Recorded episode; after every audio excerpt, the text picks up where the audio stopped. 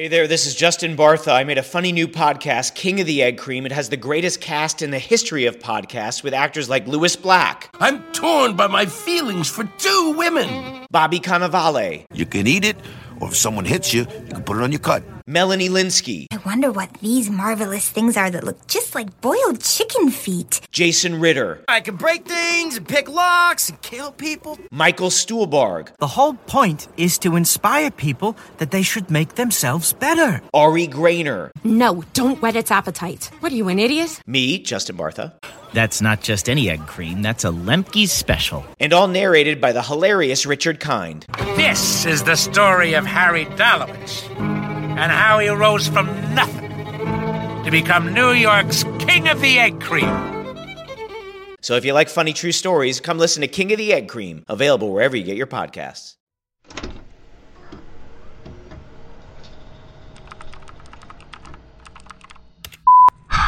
Detective Samuel Bailey, Oslo County Police Department, Homicide Division. Recording on April 16th, 2019 at 6:45 p.m. from the lobby of Evidence Storage. I figured it was about time I got down here and looked over what the original investigation managed to find. It isn't much. They found Sheridan's van outside Oslo, but apparently it was scrubbed pretty much spotless, which doesn't really seem to match up with her well, anything, really. Still, whatever they did collect should be here. If they can ever find it for me. I convinced the chief to let me examine the evidence myself, but I couldn't convince the property officer to let me into lockup.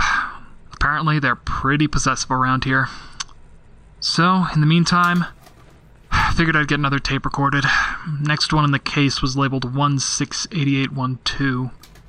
I'm starting to think the codes might be some kind of book cipher, but I can't even begin to guess which book. Working back, I'm guessing that the numbers would then stand for word, line, paragraph, chapter, and then either section or volume number. None of Sheridan's novels have that last kind of division, though, and I don't think even she would be arrogant enough to use one of her books for the key text. But that's not important right now. Tape 168812. Here goes.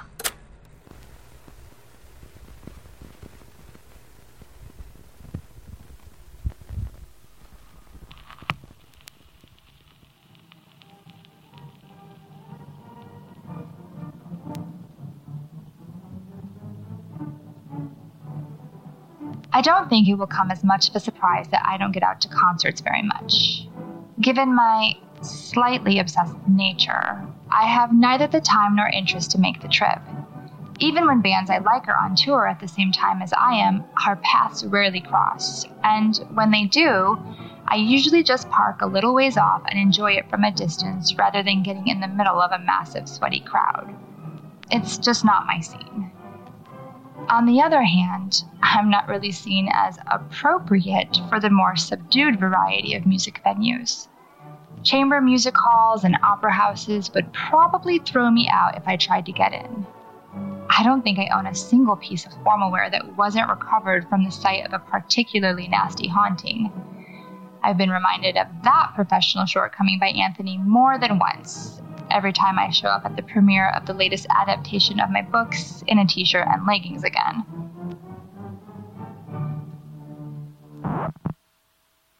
In any case, concerts were never my thing.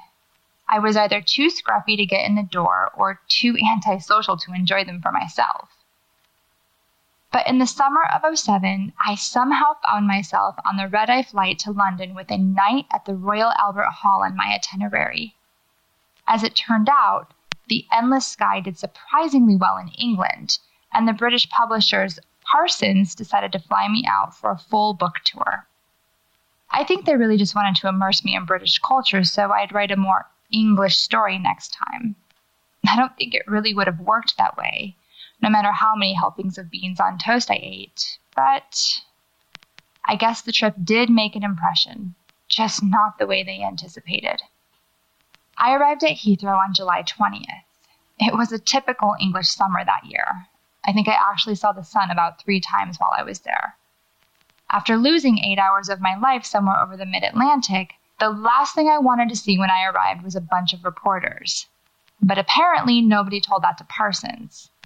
I actually ended up on the front page of The Sun, though I hardly looked like the mistress of all evil they described in the headline. I was still wearing that ridiculous pink neck pillow I'd picked up at the duty free in LA. I stumbled through the crowd, found the nervous intern assigned to be my handler waiting for me, and finally made it to the car. By the time we got on the M4, I decided to chalk the trip up as a loss from the start. No way it could get any worse, I thought. Apparently, it could. No one informed Parsons Press about the concept of jet lag, so they'd scheduled my first signing for later that evening. I was too tired to really get angry, but I did manage to glare some pretty sharp daggers at my handler when he told me that. Somehow, I managed to muddle through. Thankfully, I wasn't half as popular across the pond as they clearly wanted me to be. It's all a bit of a blur, but I don't think I saw more than 10 people over the two hour signing. Even so, it drained whatever energy I had left, so I collapsed into bed the moment I reached my hotel room and slept for 10 hours straight. I've had some bad mornings, but that one has to be in the top 10. There are a few hangovers that compare with jet lag and culture shock. We were running late by the time I woke up, so I practically inhaled breakfast before I was rushed out the door by my handler and into the back of another car. The rest of the day is pretty much a blur in my memory, but not an entirely unpleasant one. They tried to find bookstores that matched my reputation, and so I found myself doing signings in ancient booksellers and libraries thick with Gothic styling. That at least put a smile on my face. All the different accents did too, though I tried to hide it as best I could. I didn't want to come off as some goofy Anglophile tourist. There was one guy who almost broke me, though an old Highland Scot with an accent so thick he was nearly unintelligible. Craig Donald or Dumwell or something like that. Thank God my handwriting's mostly illegible, otherwise, he'd know how horribly I misspelled his name. In any case, the day wasn't half as bad as the one before, but my internal clock was still stuck somewhere over Greenland. So when my handler from Parsons reminded me that we were going to the proms that evening, all I could do was blink a few times and say, okay. I think he must have realized that the American didn't know what he was talking about, so he explained it on the drive over. The BBC puts on a series of chamber music concerts every year at the Royal Albert Hall. This year's was a celebration of the 150th birthday of Edward Elgar, which was apparently a big deal for my handler. I barely recognized the name. Like I said, classical music has never been my scene. There were way too many people outside the hall when we arrived, including the paparazzi from the airport. As the car pulled up, I tried to tell my handler that I'd rather just watch the show from the hotel room, but he just opened the door and all but physically pushed me out of the car. I hate red carpets, and I wasn't in any state to deal with one then, so I just put my head down and bull rushed the front door. Thankfully, the proms are more of a nationwide party than the kind of stuffed shirt event I'd expected, so I didn't stand out too much. I hung around the back of the gallery for a while, and by the time my handler found me, I decided it would be more trouble than it was worth to force my way out through the crowd again. I took my ticket from the flustered intern, climbed the stairs to the second story, and found my seat. All in all, I enjoyed myself way more than I thought I would. I was a little insulted when I looked at my program and saw that this was the Jamboree show, as though Parsons thought I was too uncultured to enjoy anything other than the kiddie program. The annoyance passed as soon as the band started playing, though, and rich, playful music filled the hall. The Harry Potter interlude was a little weird, but I still hummed along a bit. I'm sure my experience was helped by the fact that I recognized more than half the tunes, even if I couldn't name them. The evening was flying by, and then came the last big march Land of Hope and Glory. As soon as the orchestra began playing, the people standing in the middle of the hall, the promers as my handler called them, started bobbing up and down in time with the music. It was actually kind of amusing. This big bombastic march accompanied by a hundred little heads going up and down like whack a moles. I couldn't keep the grin off my face despite my best efforts. The march reached a crescendo then slowed into another phrase, one I recognized all too well. Pomp and Circumstance Number One, the program called it, and the entire hall began to sing along to words I didn't know. I knew the music as well, sure, but I'd always just called it the graduation song, the one that played when Kate crossed the stage at AIB and accepted her diploma. I wanted to be happy for her, but it was difficult to do when mom kept pointing out the fact that I never managed to do the same. The promers pulled out small flags and began to wave them. Even my handler produced one from the bright velvet coat he'd clearly borrowed from his grandfather. The music began to swell, and I suddenly felt like I might be ill. I don't know if it was the memory or how little I'd eaten that day, but I made some excuse and shuffled out past the other people in my row, getting a few curses as I jostled them. In a few minutes, I was out and into the empty hallway that runs along the edge of the building, looking for a bathroom. Royal Albert Hall is an egg. That's the simplest way to describe the shape of it. It's a giant, egg shaped building with the concert hall in the middle and a gallery running around it, mostly taken up by a long, round corridor on each level. They aren't all that wide, really, not any wider than the halls at most movie theaters these days, but it was odd standing in the middle of one by myself. The hall curved away from me pretty quickly in both directions, and I couldn't see more than a few yards either way. Still, I turned right and began walking, looking either for an open restroom or the way out. I remembered that there was signage for the exit when I came in, but for some reason I couldn't seem to find it. The music stayed on my right, leaking through the wooden double doors that led back into the hall. It never seemed to get louder or softer as I moved, though at some point I realized I should have passed the choir seats and been directly above the orchestra. I was on the grand tier just above the ground floor, and the gallery ran all the way around the building. But there should have been bars and restaurants somewhere off the main hall on that level, or at least bathrooms and elevators but it was just doors.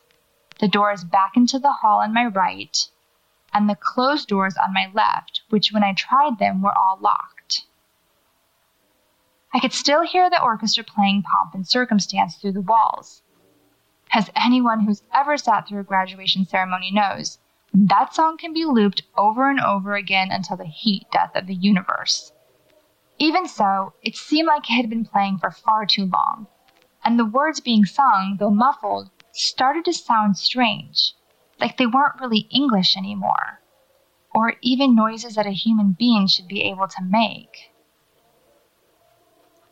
After about 10 minutes without finding anything, I started to run down the hall.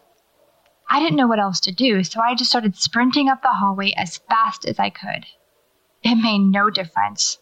The doors remained the same on both sides. The music never changed volume, and the paintings on the wall, well, let's just say they were definitely not BBC approved. I made note of one as I passed a portrait of a thin, pale man with eyes so sunken and dark that he looked like a skull in a frock coat.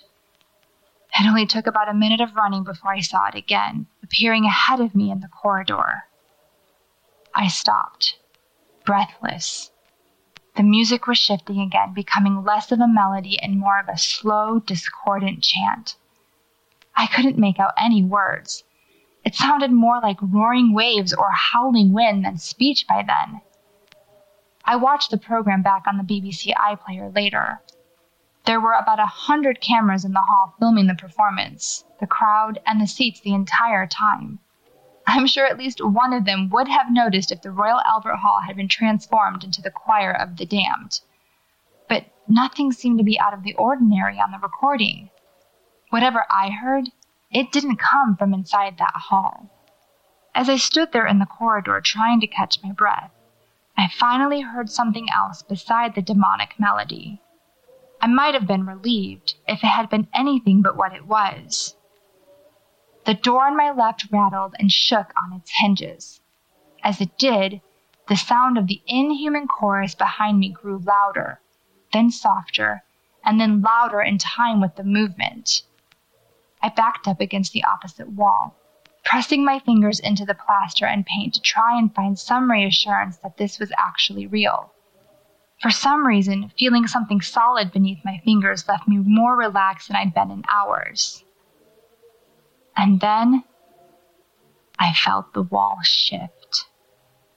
As the door rattled and shook on the opposite side of the corridor, the wall did the same, shaking and quivering like half melted jello. I leapt away from it in disgust, looking at my hands to see them stained the same off white as the wall. I tried to wipe them on my jeans, but nothing happened. The pale color sank into my skin, making my fingers look like they'd been bleached. The door behind me shook again, as though something was now slamming into it, trying to escape. I backed away, being careful not to touch any of the walls. I noticed that the painting of the skeletal lord was hanging on one side of the shaking door, along with another painting I didn't recognize. It was of a woman in black, pale and painfully thin with bleary dark eyes and wide sunken sockets. She was emaciated and sickly, and I might not have recognized her if not for the fact that I had seen her face in the mirror on more than one bad night. I'll admit that I lost it a bit at that point, turning and running the other way up the corridor. After a few seconds, I stopped, then looked back, confused. The corridor curved away to my right as it always had, with the doors to the concert hall on the inside wall. I turned and looked the other way, but the corridor still curved off to the right. I looked back and forth a few times before I could begin to make any sense of what I was seeing, if sense is the right word for it. The gallery had somehow been twisted around itself in such a way that no matter which way I turned, it was exactly the same. Concert hall on my right, outside wall on my left, and the hallway always turning right. My brain tried to tell me that I was standing in an S bend, but I knew that wasn't true. If I ran in either direction, I would end up exactly where I started without making a single turn. No matter which way I went, I'd either be running down the same infinite hallway, into the wall that wasn't a wall, or through one of the unlocked doors. I know, great set of options. But given the choice between being trapped, being eaten by a bit of plaster, or taking my chances with the doors, I eventually turned, grabbed the nearest handle, and pulled. For a moment, nothing happened, and I worried that these doors might be locked as well. Then it came loose, opening with far more resistance than it should have. It was like pulling against wet earth, and the wall rippled and shook as I struggled against it. The chanting became more high pitched, and for a moment it sounded almost like a cry of pain. I thought I might actually be hurting this place somehow by doing this, a thought that brought me no small measure of satisfaction. But then the resistance gave way and the door flew open with a sickening sound, like the tearing of wet meat. And what was on the other side was definitely not the Royal Albert Hall. It wasn't even pretending to be. I couldn't see much.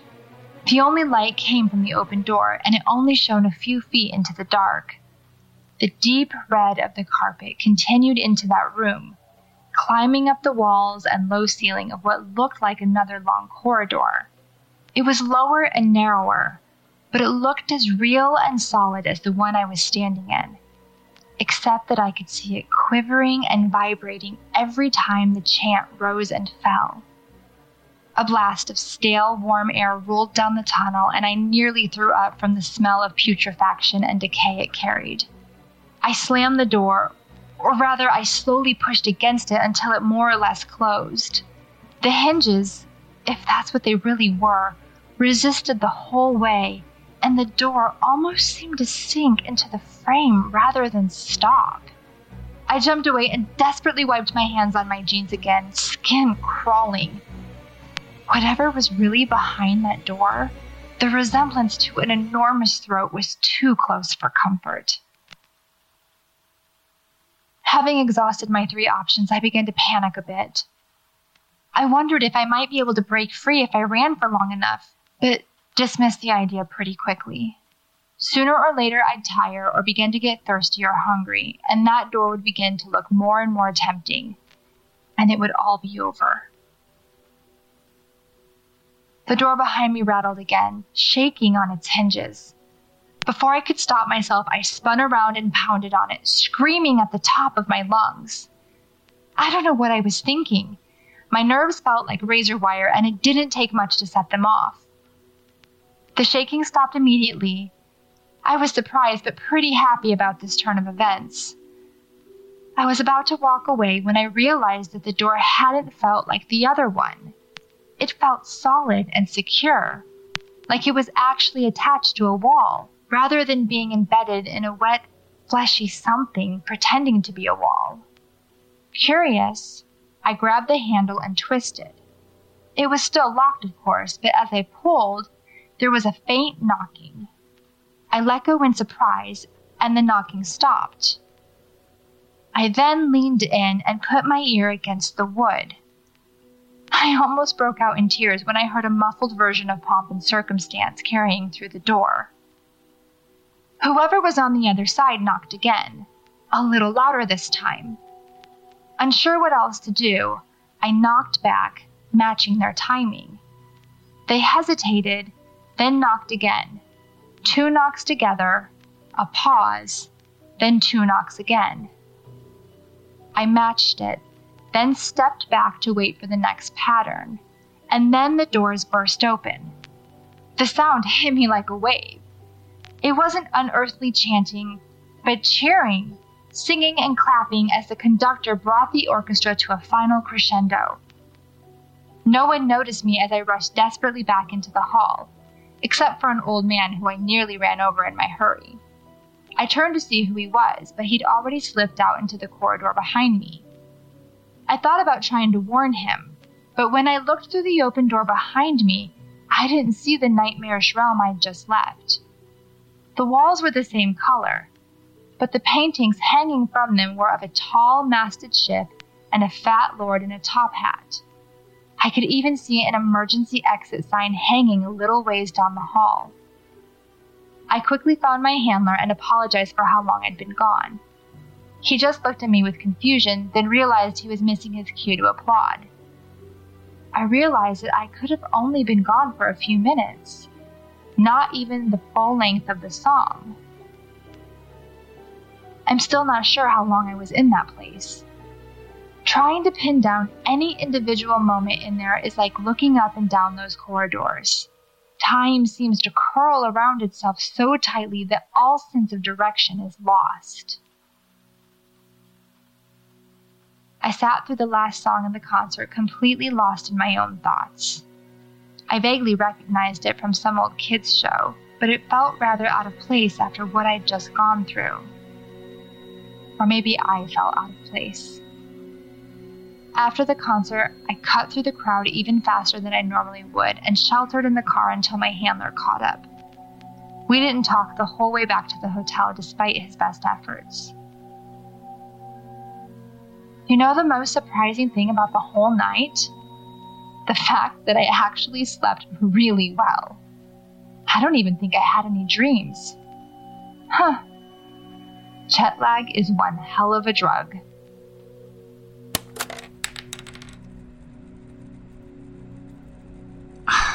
Another tape and another trap Sheridan wandered into. Another creature or something trying to capture her. Take her away somehow. I don't know if this story's real or not, but.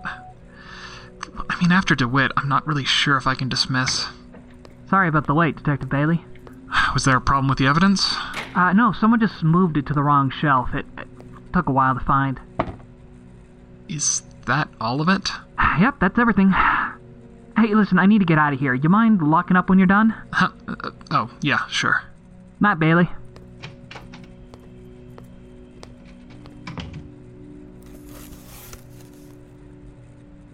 Hell?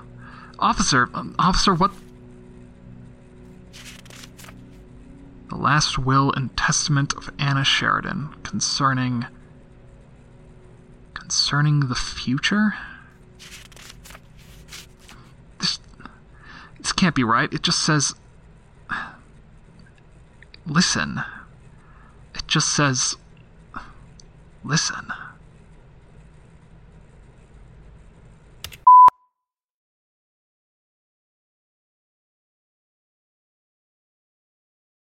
The Sheridan Tapes, Episode 11 The Silence of the Night. Starring Airen Neeley Chaconas as Anna Sheridan and Trevor Van Winkle as Sam Bailey, with original music by Jesse Haugen. Written and produced by Trevor Van Winkle and made possible by our supporters at patreon.com slash homestead corner. Visit thesheridantapes.com to view additional content, rate and review us on Apple Podcasts, and connect with us on Twitter and Instagram at Trevor underscore VW. New episodes are released every Friday at 5 p.m. Pacific Standard Time on all podcasting platforms. I'm Trevor Van Winkle, this is Homestead on the Corner, and you're listening to The Sheridan Tapes.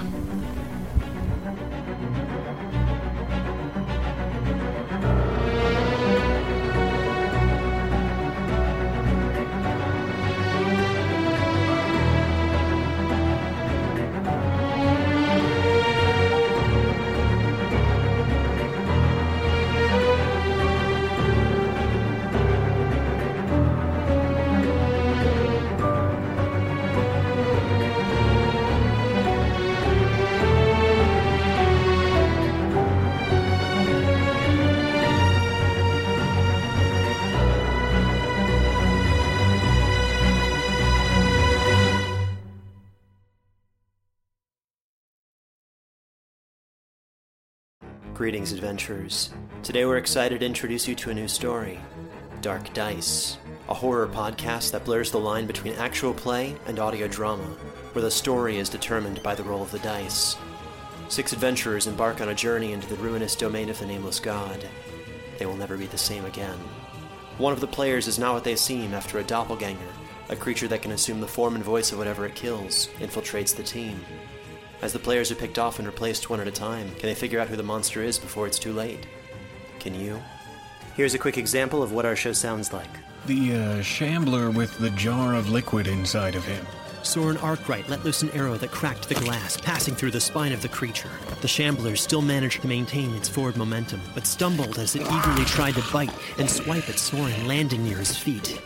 As Jeff Goldblum has now joined our cast, Dark Dice is available however you listen to podcasts.